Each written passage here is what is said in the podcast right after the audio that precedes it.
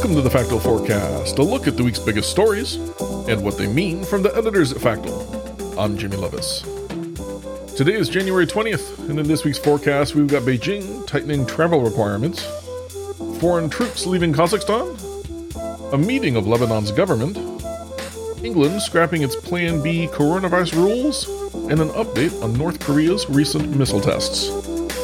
You can also read about these stories and more in our weekly newsletter, which you can find a link to in the show notes. Travelers headed to China's capital city, Beijing, are about to encounter another hurdle. Starting Saturday, visitors will be required to take a coronavirus test within 72 hours of arrival. The new requirement, which is expected to be in effect through March, comes as the city confirmed its first case of the Omicron variant this week. Chinese authorities allege the Beijing case and another in Shenzhen were imported through international express mail. Meanwhile, China is sticking with its zero tolerance coronavirus policy, with more than 20 million people on lockdown across the country. Now, the new testing rule also comes as the city is just weeks away from hosting the 2022 Winter Olympics.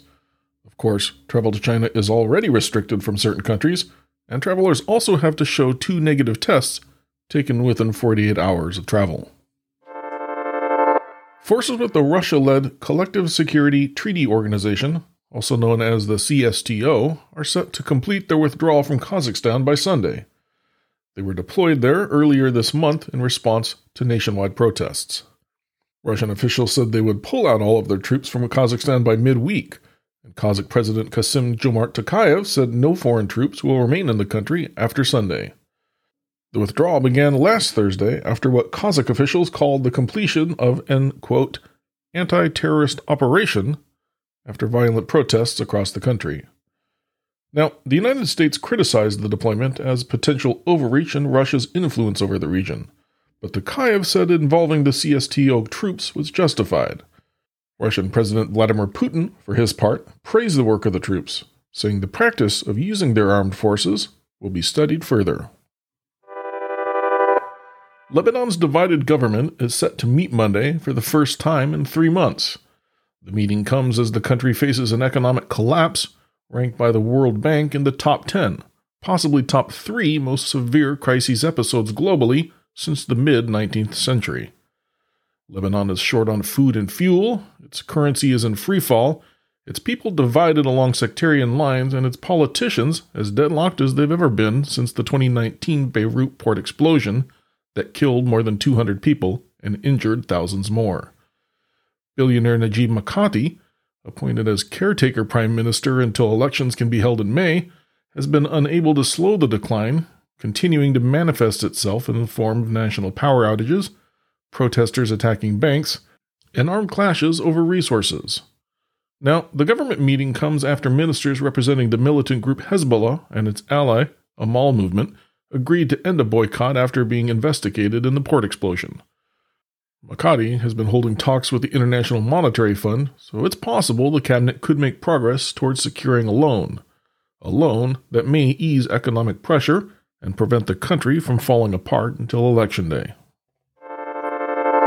UK Prime Minister Boris Johnson is expected to scrap England's so called Plan B rules on Wednesday, as coronavirus infections continue to fall from their December peak.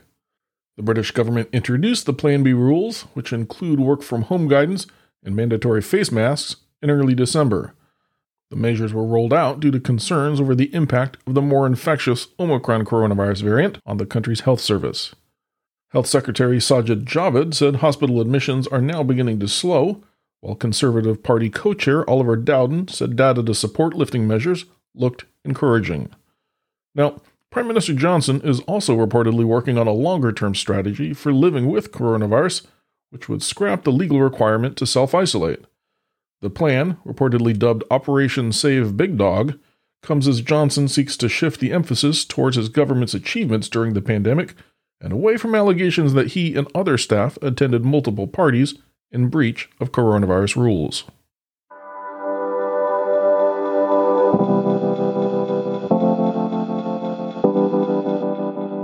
Our last item for this forecast is on North Korea's recent missile launches. For more on that, I recently spoke with Factal editor Vivian Wang. Hi, Vivian. Hi, Jimmy. Hey, so North Korea has recently been in the news after launching some missiles into the sea. But that's not that unusual for them, right? Why so much attention this time? Yeah, missile launches definitely aren't a new thing for North Korea, but it's pretty unusual for them to conduct so many in such a short period of time, at least in recent years. Through the beginning of the pandemic, there were barely any, but last September, they conducted four tests within the month, including their first ever hypersonic missile test. Now we're less than a month into 2022, and there have been another four tests this January, including two more hypersonic missiles. Do we know where they're launching these missiles from? And for that matter, do we know where they're landing? The recent tests were fired from a few different places, mostly in the northern part of North Korea. Uh, one of the tests actually involved missiles launched from a train. They all generally land in the ocean east of the country. There's a big rock there they like to target fairly often. You said something about hypersonic missiles. Are these just particularly fast missiles or something? Yeah, uh, so they're hypersonic, so they are faster than the speed of sound, but experts say they're actually more notable for their maneuverability than their speed. Um, this, along with North Korea's apparently renewed focus on short range ballistic missiles, show they might be focusing on improving their capacity to evade missile defense systems in the region. How have the US and others reacted to these new launches? The US has reacted with individual sanctions on North Korean nationals, and they're pursuing more in the UN.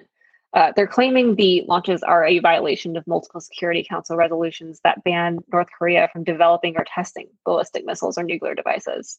Um, Japan and South Korea have condemned the launches as well. And there were some immediate reactions to one of the hypersonic launches, too, correct? I think I saw some flights were even affected. What was that all about? How did that happen? During one of the launches, actually, the Federal Aviation Administration issued a brief ground stop at airports across the US's west coast, stopping flights. Though they haven't actually confirmed whether the missile launch was the reason why they did that. I guess my last question, and you know, maybe one of the more important ones, is what should folks be watching for next? So, obviously, more potential launches, but also watch for how those launches and rising tensions might affect regional developments. Um, the Winter Olympics are coming up next month in Beijing. South Korea is holding a presidential election in March. The US has midterm elections this year. Um, the weapons tests aren't necessarily held in reaction to those events, since experts say they're actually planned out long term, but they're still definitely used as diplomatic leverage for North Korea. Well, I know you'll be keeping an eye on the region for us, and you know, I trust you'll let us know if there's any important updates. I appreciate that. Thank you very much for your time. Thanks for having me on, Jimmy. Take care.